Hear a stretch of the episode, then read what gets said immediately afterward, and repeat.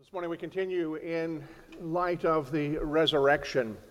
Uh, we're taking a, a, week off of our regular study of uh, the book of Romans, which is soon coming to an end. We're up to Romans chapter 15, which we'll begin looking at next week. Uh, but this morning we want to look at a conversation that Jesus had with his disciples the night of the resurrection. So I invite you to turn to John chapter 20, uh, which is the second to last chapter of the gospel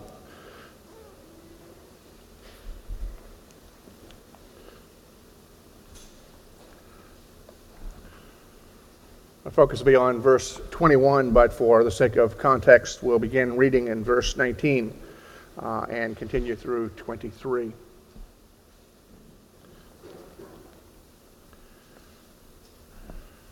Hear the word of our Lord. On the evening of that day, the first day of the week, the doors being locked where, where the disciples were for fear of the Jews, Jesus came and stood among them and said to them, Peace be with you. When he had said this, he showed them his hands and his side. The disciples were glad when they saw the Lord. And Jesus said to them again, Peace be with you. As the Father has sent me, even so I am sending you. And when he had said this, he breathed on them, and he said to them, Receive the Holy Spirit. If you forgive the sins of any, they are forgiven them. If you withhold forgiveness from any, it is withheld. The word of our God. Let's go to our God in prayer. Holy God, we do come uh, with thanksgiving yet again. A day of resurrection, a day that we remember the resurrection, a day that we are empowered to live because of the resurrection. We pray, Lord, with the light that you have granted us by the power of your Spirit that dwells within all who believe, that you would grant us insight, understanding of these words that you have recorded through your servant John. May this not just be the ritual and the time that we put in to look at the Word, but may we open our hearts. May you open our minds. And may you shape us May it bring conviction for some, encouragement for others, but wholeness for all. That we may be knitted together as one body, built up, holy for you. May we find our joy in your work in us and the promise that is ahead. Because you, who began a work, continues it, and you do it by your word and spirit. So bless us now in this time that we consider your word, that we might be changed, that we might find your joy, that we might find our joy in your joy. We pray this in the incomparable name of Christ, our Redeemer King. Amen. Like most of you, I'm looking forward to the increasing freedom that we're having as the virus begins to subside and the weather gets a little bit better.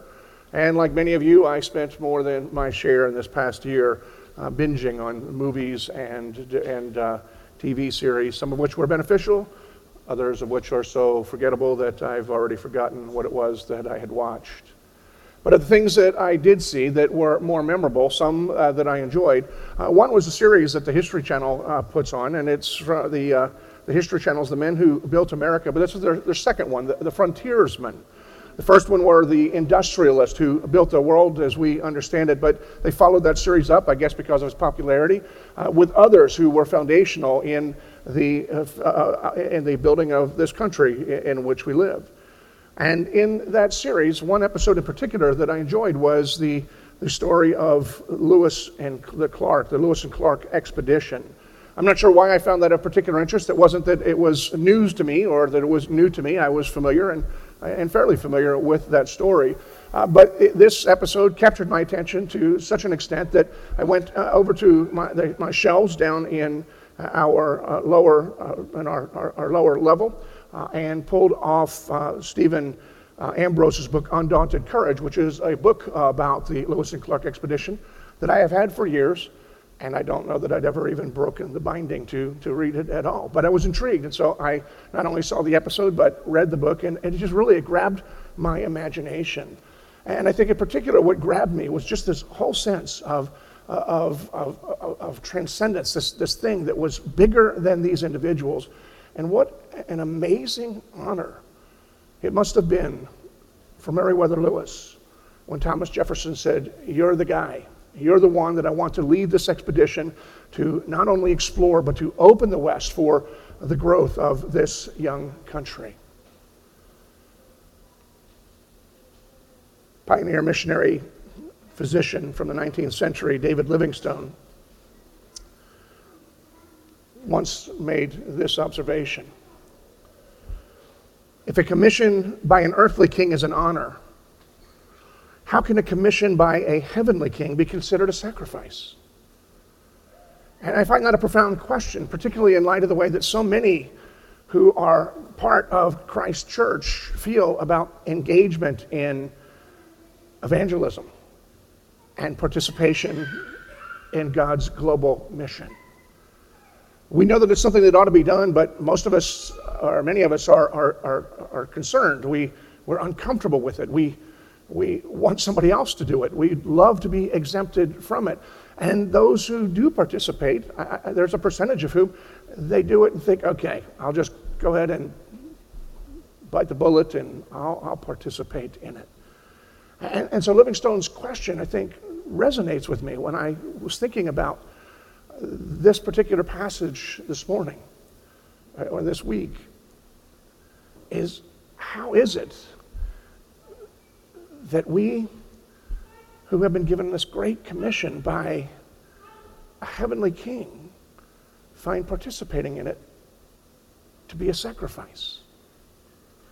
Because make no mistake, what we have in the text before us this morning is the commission from our heavenly king, the king that God has put on Zion. It's Christ Jesus. He is God's anointed king. And in this commission, he says, just as the Father sent me, I'm sending you. And he says that not just to some of his disciples that were in that room, but to everybody that's in the room. And by extension, we, we see the disciples uh, trained up others, and that continues on. And, and, so this is not just for a specific few, the elite, those who get more done before 9 a.m. than the rest of us get done all day. This is a commission from the heavenly king for everyone who would be a follower of Jesus Christ. This is John's expression of the Great Commission. Now, some of you who grew up in the church might say, now, wait a second, I'm familiar with the Great Commission, and this doesn't sound anything like that. You know, the Great Commission, first of all, isn't that in Matthew? I mean, that's how I won all the sword trials when I was in, in middle school, is, you know, they said, find the Great Commission, you go and you turn yourself Matthew 28, there we go, and, you know, all authority in heaven belongs to me, and so go make disciples of all, of all nations, baptizing them, teaching them to obey everything that I believed. Isn't that the Great Commission? And the answer is yes. But the reality is that there are multiple great commissions that are expressed in the, each of the Gospels. Each of the Gospel has their own unique expression of, of the Great Commission. If you add Acts, which also has uh, an expression of the Great Commission, there are at least five expressions of, of the Great Commission that will be found in Scriptures. Now, I, I, know for some people, they look at that and they say, well, that lack of continuity, because they're not really even, they're not saying the same thing. Each of them seems to have a different emphasis or a different nuance or a different, a different scope. And so they look at these things as if they must be somehow in contradiction. And if they're in contradiction, then perhaps somehow I'm alleviated from the responsibility of participating in the first place. I don't know that any of you are thinking that way, but just in case there is anyone who is thinking that way, the fact that there are multiple expressions of the Great Commission is not meaning that they are in contradiction to one another. It just means between the time that Jesus rose and Jesus ascended in those 40 days, Jesus was so passionate about the mission that the Father had sent him on that his disciples, those who would come after him, those who would redeemed, would continue, that he talked about it multiple times. In those 40 days, he had several conversations, and in those conversations, he apparently kept on bringing up this, this mission that he was commissioning his followers to be involved in.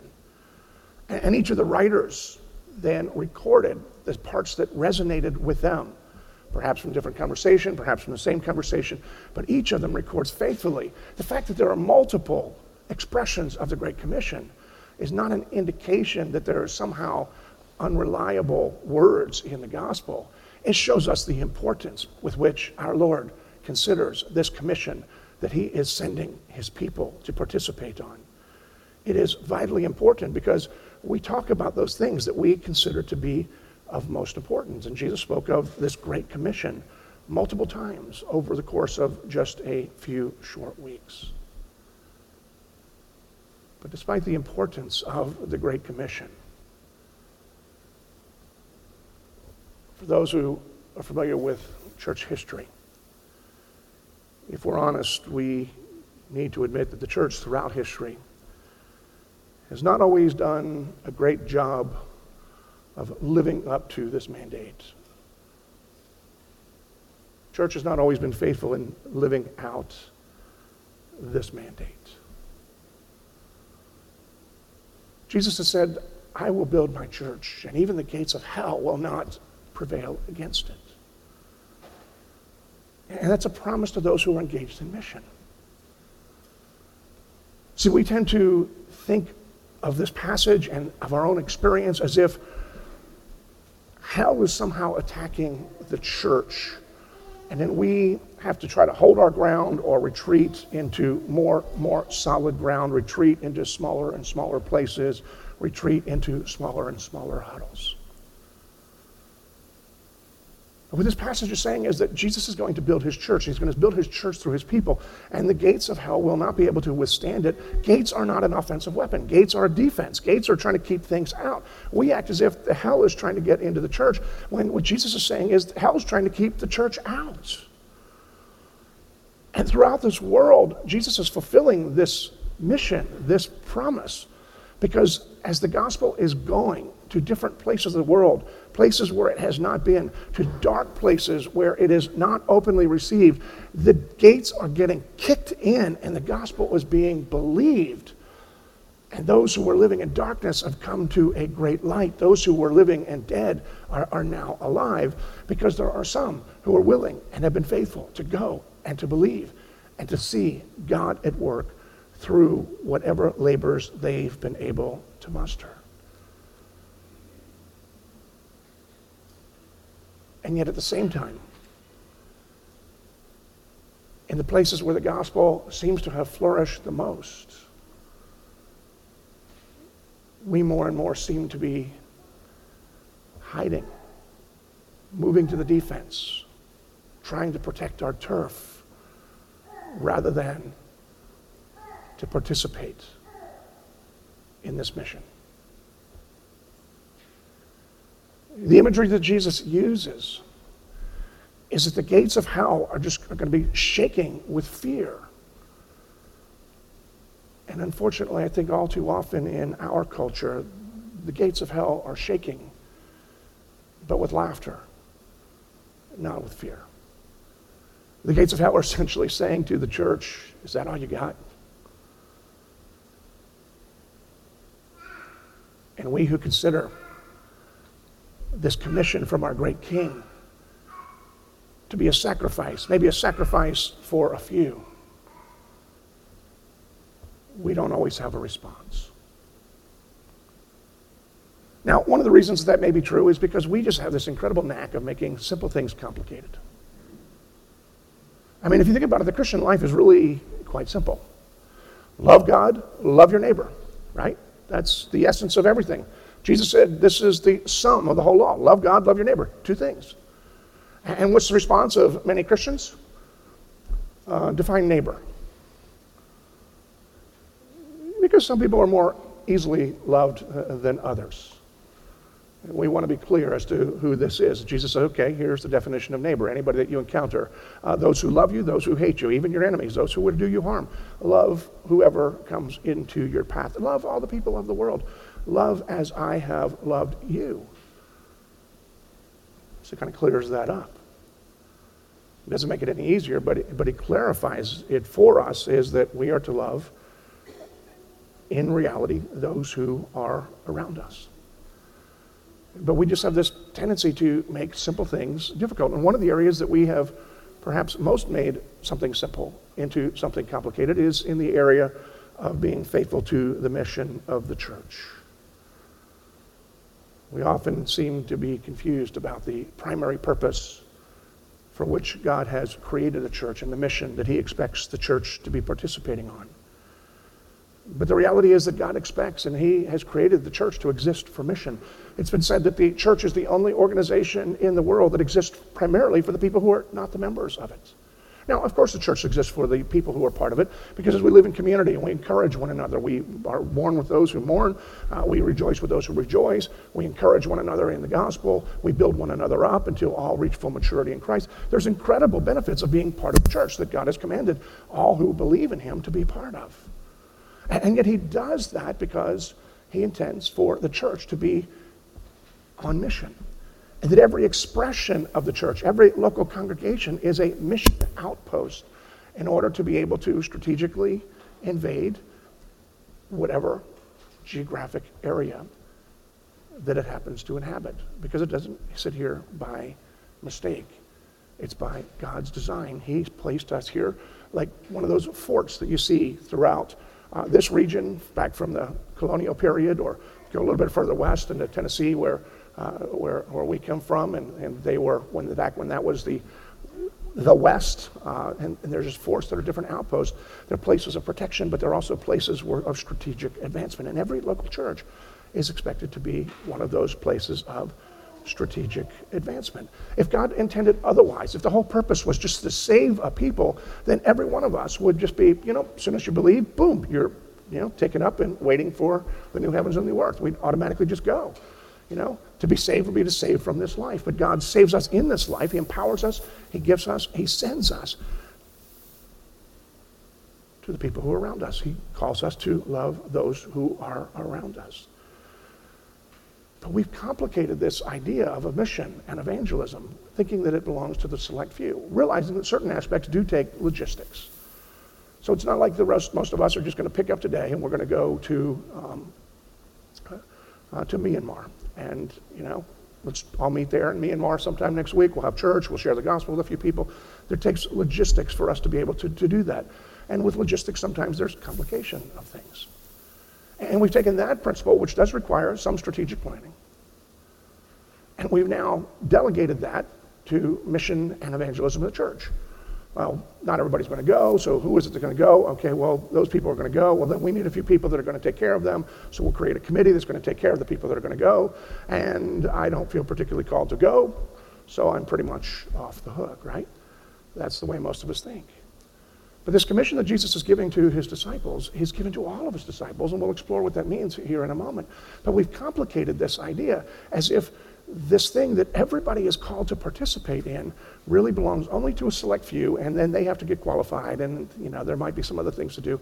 And, and if you've grown up in generations of the church and you've seen the church function that way, no wonder we're confused. No wonder we're not engaged, and we don't feel that we can participate or do anything that is of any great significance. But we need to recognize, as we simplify things, and Jesus' words here right now is the whole church the entire church, which means every Christian who makes up the church, is called and commissioned to participate in God's mission. One of the things that we need to see, and maybe it's the only thing, if it's the only thing you see today, that itself would be sufficient, is those God saves, he sends. That's what Jesus is saying. That's what we get from what Jesus is saying in verse 21. Those he saves, he sends. In John 20, 21, and also into verse 22, Uh, Jesus gives us some helpful points that I hope will shape our understanding of this aspect of living the Christian life. The first thing that we need to understand is this is that we serve a sending God. Christians on mission know and trust that we serve a God who is on mission. Theologian John Stott says we serve our God is a missionary God. He is on mission. And his mission is not only to redeem, the big picture is to redeem a people for himself from every tribe and tongue and nation through every generation. But the strategy, part of his mission, is that he's now on mission to recruit, to redeem, to empower, and to send people like you and me to participate in his bigger mission of redeeming a people and restoring a world to what it originally was. And so it's vitally important that we understand as the foundation of our engagement with our community and engagement on mission, we serve a sending God. In order for us to be faithful, before I try to, you know, encourage you to do anything, my first task is to get you to do nothing. Nothing but to stop and think about the mission that our God is on, what God is doing, and what God has done for you. Because if we don't stop and think about that, if we're not rooted in the reality that we serve a sending God, if we don't recognize that we are participating in the mission that He has initiated, that He is accomplishing, and He is continuing, then we look at mission and evangelism just as one more opportunity to put a feather in our cap, one more thing that we did that maybe somebody else doesn't do, one more way of looking at ourselves and saying, Look, God, look at what I do, and standing before God as if we've done something impressive. One more way of becoming Pharisee like by saying, Look at us, as opposed to you slackers. If we don't recognize that when we participate, we are participating in what God is doing, we end up with a wrong foundation and that often leads to disastrous results. We need to remember that God Himself is on mission, and His mission is to get people like you and me involved in His missions. That's Missiology 101. But if you think about the whole scope of redemptive history, God created us as people that were made after His own image, and then we rebelled. Even before that, we are told a conversation took place in heaven. We, we see this picture, of Jesus in a conversation that's recorded in John 17, talking with his Father about a covenant that he had made, the covenant that was made within the Trinity itself, known as the covenant of redemption. That God, knowing that the people that he created would rebel and therefore follow from them, he, was, he had chosen to send his Son into the world to redeem the world because God so loved the world that he didn't want to see those he created after his image perish. And so the Father sends, and Jesus volunteered. Jesus, we're told in Philippians, he, although being in very nature God, did not consider equality with God something to be grasped, but he made himself like nothing, which is kind of insulting because that's like us, but he made himself nothing. And, and compared to the glory that is his, because Jesus is God, when he became like us, it would be as becoming like nothing. Becoming obedient even to death, even to death on the cross for the purpose. And therefore he is exalted. It's, it's a definition, it's an explanation of what Jesus did. God said, Look, we need somebody who's going to redeem. I'm sending you the Son. God the Father said that the Son says, I'm going. And then we're told that the Holy Spirit was sent by both the Father and the Son. The Trinity that has existed from all existence, all, all, all creation, the Trinity, three distinct persons, yet one God forever, all equal in authority and glory and majesty and, and worthy of worship. The Trinity, that if I try to explain it any more than I just have, I will step into some heresy because it seems impossible for me to try to explain the Trinity without being a heretic in some way. It is just mind blowing, and yet the things that we understand. But from the very beginning, even before the very beginning, there was this plan that each person of the Trinity would participate in this mission to redeem a people and then to empower those people to participate in that mission. So Christ came and gave himself for us. Then God entered into a covenant with our father Abraham, you know, this pagan Iraqi and said, I'm going to make you a great nation, and I'm going to bless the world through you. I will bless those who bless you, I'll curse those who curse you, but I will be your God, you will be my people, and I will bless, and you will bless. And part of the way that you bless, you're going to bless the nations around. Ultimate is because it is through that family that Christ would be born. But the mandate of the, what we call the Great Commission goes all the way back at least to Genesis chapter 12. God would call a people who would bless the nations. Ultimately, because through that people, would come the Redeemer, the Savior. But those people were intended to bless the nations. Now, if you know your Old Testament history, you know that the Israelites were not any more faithful than most evangelical churches are today in continually participating in the blessing. They looked for their own. They looked, they were thankful that God would bless them, said, God bless me, bless me, bless me. And if there's anything left over, I will give that to, you know, I'll gladly give that to other people. But it's just amazing how little gets left over the more we start looking at ourselves and what we feel that we need and what we could do with certain things. Nevertheless, God's mission was not quenched. I, I think that we need to recognize that we are the beneficiaries of that mission. When, when Jesus gave the commission, as Matthew knows it, as Matthew expresses it, to go to all nations, we're the nations. We tend to think of ourselves as the, of the starting point, and then the nations are places, you know, well, ironically, like Iraq and where God was originally at work. We're the nations. I, I don't know, there might be a handful of you here, if that, that have Jewish heritage, but if you have no Jewish heritage, you are the nations that we're sent to. You are the beneficiaries of this mission that God has initiated, that the disciples carried out, and then those who they mentored, and that were continued through the faithful. You are the beneficiaries because somehow, whether it is through your lineage or even just in your person, the gospel came to your family and then ultimately to you. And I think that we are too often unenthusiastic about the mission of God because we don't recognize the supernatural mission of God that reached out to a wretches like you and me. And most people, even those who have been Christians for years, don't think often enough about God's rescue mission. And we're inclined to think of our salvation, even when doctrinally we know better, we're inclined to think of our salvation as some sort of movement up and down a performance ladder. And so we need foundationally to understand we serve a God who is on mission. We serve a sending God. The second thing that we need to see and be reminded of is, of is this is that those whom God saves, he sends. And we see this in Jesus' words. Just as the Father sent me, I am sending you. Jesus, who is God in the flesh, Jesus, who is the King. He has conquered death. He now has a kingdom, which is the good news of, of the kingdom, the gospel of the kingdom. This kingdom is going to expand. He's going to take, he's going to accomplish that, he's going to accomplish that through ordinary people that he is sending out. But when we read this statement, a couple of questions ought to come to mind. And I can only touch on them this morning for two reasons. One, even if I is is I don't have time, and second is even if I had an unlimited time, I'm limited in my own understanding. And, and, these are questions that we need to be asking regularly and looking at each of the expressions of the Great Commissions and, and asking these questions. And the questions are these. Because if Jesus is saying, just as the Father sent me, I'm now sending you, how has the Father sent Jesus? I mean, what are the characteristics of the Father sending Jesus that we are supposed to now embody?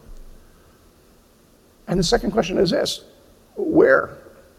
I mean, we, Jesus was clear. His mission was you come to earth. Where is our mission? Where is it that Jesus is sending us?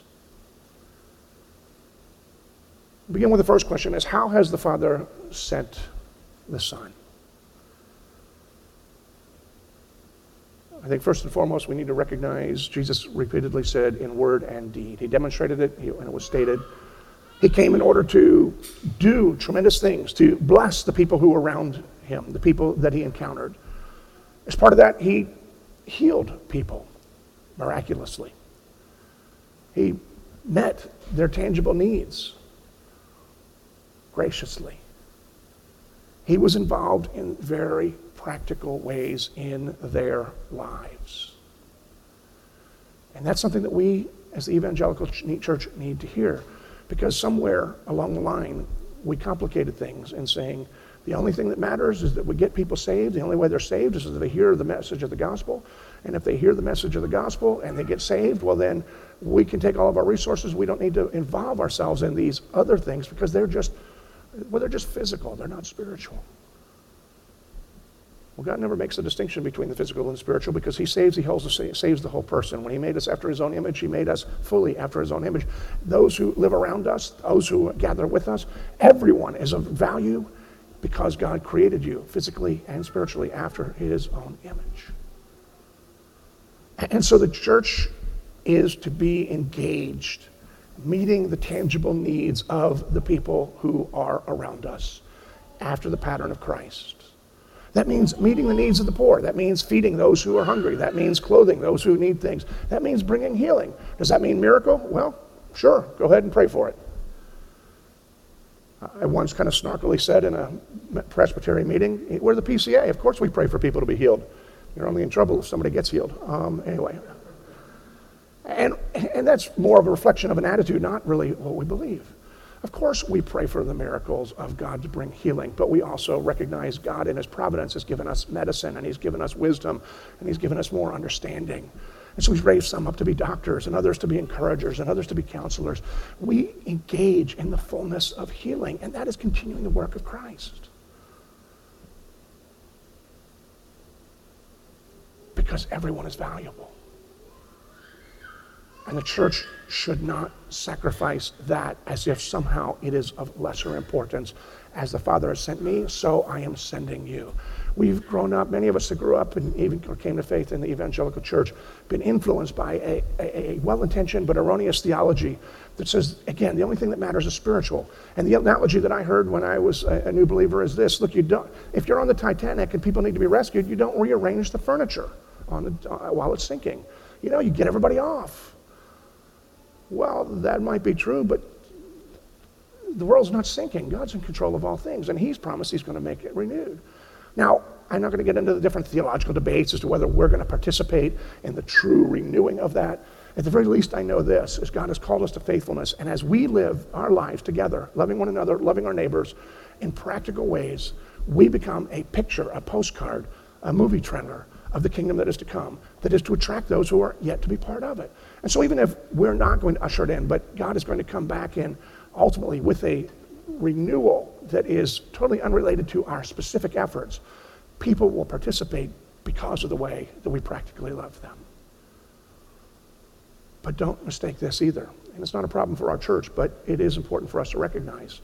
You can do all the practical good things in the world, but unless people hear the word, the words of the gospel, unless people understand their need to repent because they are sinners, because God's word says this is the standard and you have not reached the standard, they will not repent and they will not see their need and they will not believe in the Savior because, even as the scriptures tell us, how will they believe if no one proclaims it to them? And how will it be proclaimed to them if no one goes to them?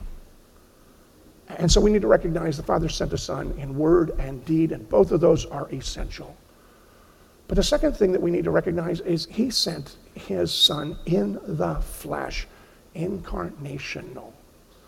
And the reason that we need to see this is because many churches that are affluent or at least comfortable, like our church is, we have this idea that somehow we can participate in the Great Commission. Well, I'll pray, or some of you will say, I'll pay. But Jesus says, you know, praying good, playing and, and paying good.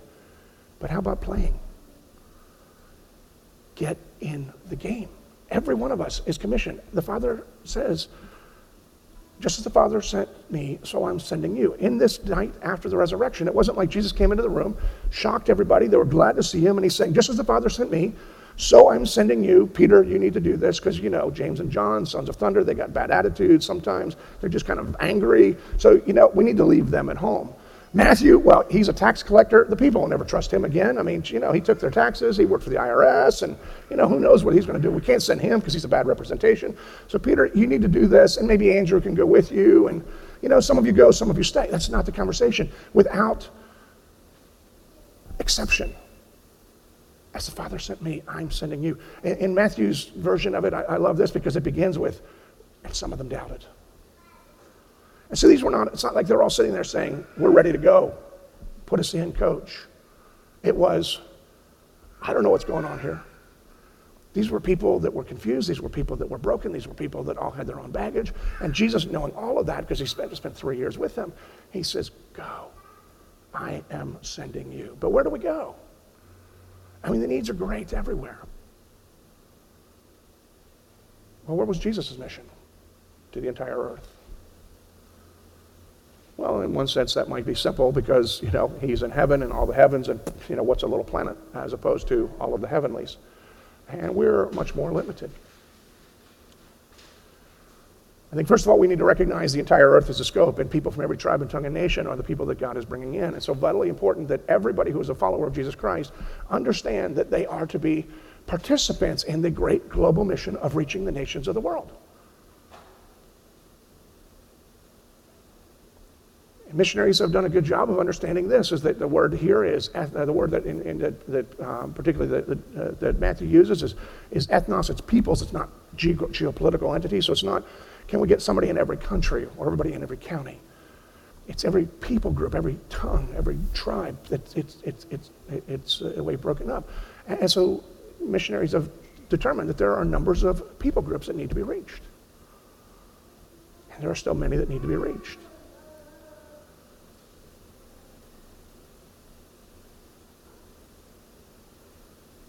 And we are responsible for participating in the seeing that they are reached. And there's different ways in which you can do that. The reality is, few of you are goers, but some of you might be. And one of the things that we need to get out of is this idea that, you know, okay, assuming I'm giving you an altar call this morning to decide who of you, who will volunteer, who will go on the Grand Mission Field. And I remember situations like that, sitting in church and thinking, I don't particularly feel called to that. I'm exempt. This, the rest of this is for everybody else. I, I, when I was in youth ministry and, and other times talking with students and saying, you know, have you ever considered missions? When you're thinking about what you're going to go to school for and you're going to study for, have you considered missions as a possibility? Well, I don't feel called to that. And, and, and we tend to think that that's the end of the discussion, that's the end of the consideration.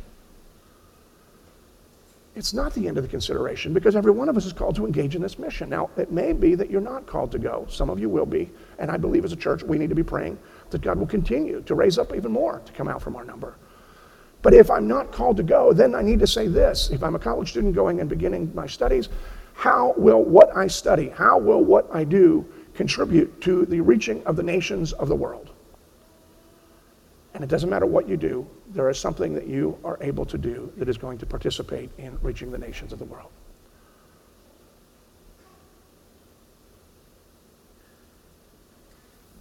And so there are those who are goers, there are those who are senders, and being a sender is different than simply saying, I will pray because I put your magnet on the, on the, on the refrigerator door, and I'll contribute some money. Both are vitally important, and I'm not minimizing those because without you doing those things, those who do go cannot continue, can, cannot accomplish what they're doing. But our endeavor is much more like what they do over at NASA than we tend to think. Very few that work for NASA are going to actually go into space. But everyone who works at NASA has a part to play in making sure that people get to space and get back. And the same is true for you. What is your role? What is your participation? What are you doing? And that's what it means to be a sender. You have a stake in this game. You are a participant. You are a player by using your talents, your resources, your gifts. But it requires that we remember that we're participating in this game. Well, what about local? The needs are abundant. And Jesus is sending us there too. It's important that we understand that participating in mission is not a sacrifice, nor is it one more thing that we do. It is what we are created for. And we all are called to bless the people who are around us. Not necessarily in the same place, but in different aspects of the community. Some of you have particular passions. Some of you have been involved in working with the, uh, the, the, internationals who come to the community who can't read or write or speak English, and so you've helped them to through participation in Literacy for Life. Great. You're blessing your neighbors. Others of you have participated in, uh, in, in, in, with the homeless, and I don't mean just a homeless shelter, which is a, a hit it and quit it kind of ministry. It's important that we do it as a church, but you know, you commit to one or two shifts, course of a year again, vitally important, but that's not the same thing as being on mission with your life. And so some of you have participated and you've been involved in, in other areas, whether you work at the Grove or you work with, a, you work with people who are in need. Others of you can't figure it out, and so you spend your time working with the kids in T-ball. You know, that's part of the mission.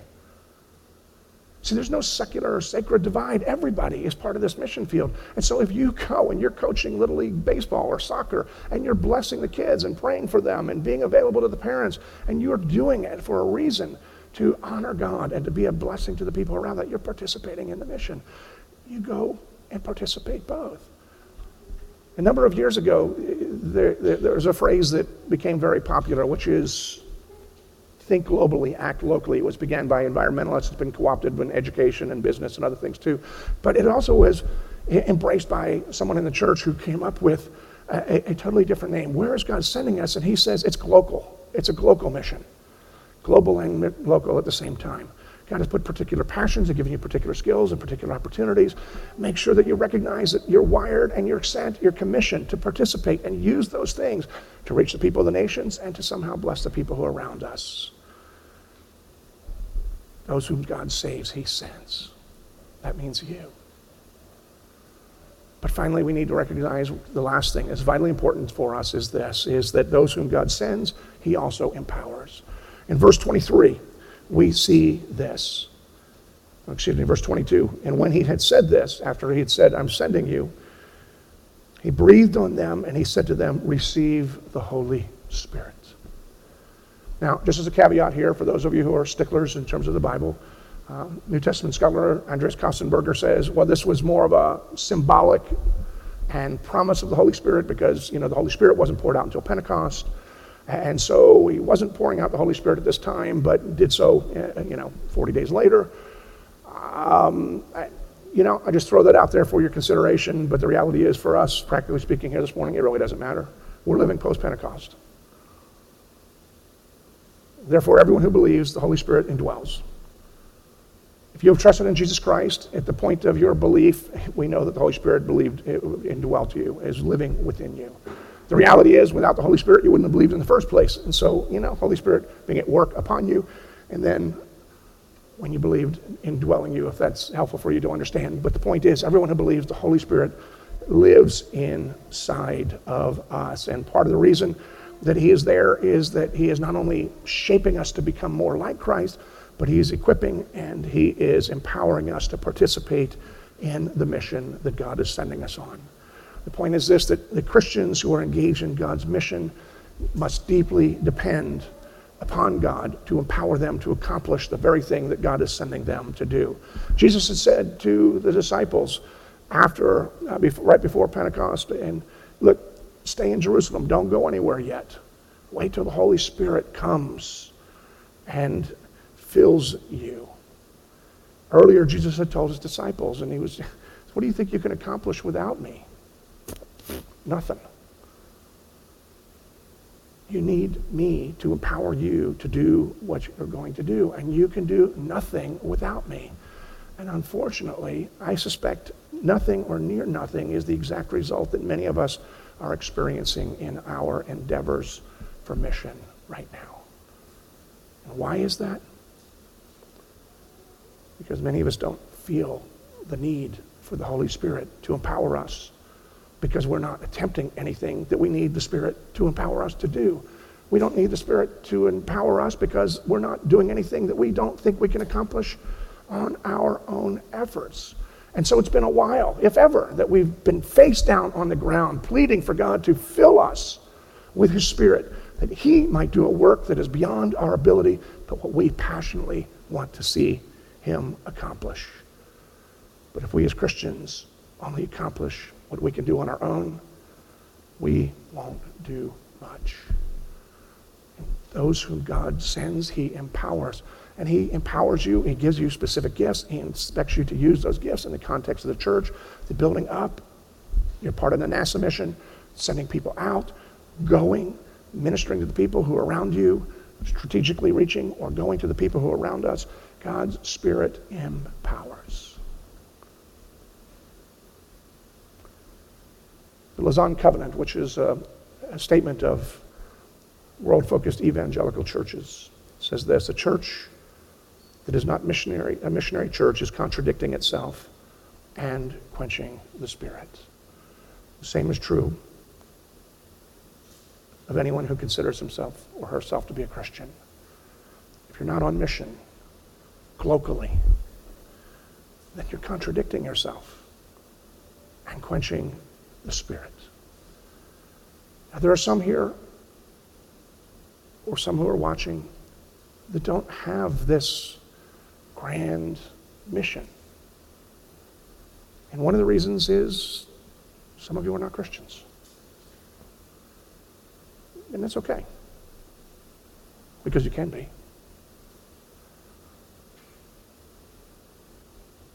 It takes recognizing that you really want something more than what you presently have, more than what you've got. It means coming to an end of yourself and coming to an end of your ways and crying out to God, and He will hear your cry. It doesn't take religion, it doesn't take getting better, it takes a Savior, and our Savior loves broken, messed up people like me and you. There's others of you who don't have this grand mission, not because you're not Christians. You may have been Christian for years, but nobody's ever talked like this to you. Nobody's ever told you that those God saves, He sends, that you're not exempt. I just did. Now, don't take my word for it. Explore the commissions of the Scripture and show me the exemptions. Talk with us about it. I'm quite confident that what I'm saying is right. And then there are those who are Christians who know you should be involved. And you just aren't. Now, there are seasons in life. If you're laid up in a hospital, maybe you're exempt, but even then, I suspect not. Carolyn's father was hospitalized with his cancer and the days were coming to an end, he was ministering and encouraging the staff, some of whom have continued to visit his mother, Carolyn's mother, to this day because he shared the hope. And the way he died testified to a peace that is beyond their ability to understand. And so, even when you're laid up, you can still be part of mission, just not normally the way that you would think of it. But for those who claim to be Christians and this idea not frightens you. It is a frightening thing. It's more than we can do. But who don't want to participate or who are apathetic, there is no other word than disobedience. And it should make you wonder am I a Christian really at all? Because if you are a Christian, God has called you and He has commissioned you. Missional engagement is not about pressure. It's not one more thing I, I want you to do. It's purpose. It's empowering. You get to participate in God's rescue plan and God's redemption and God's restoring of the earth. That is an incredible, incredible thing. And all you need to say is, here I am, Lord. Send me.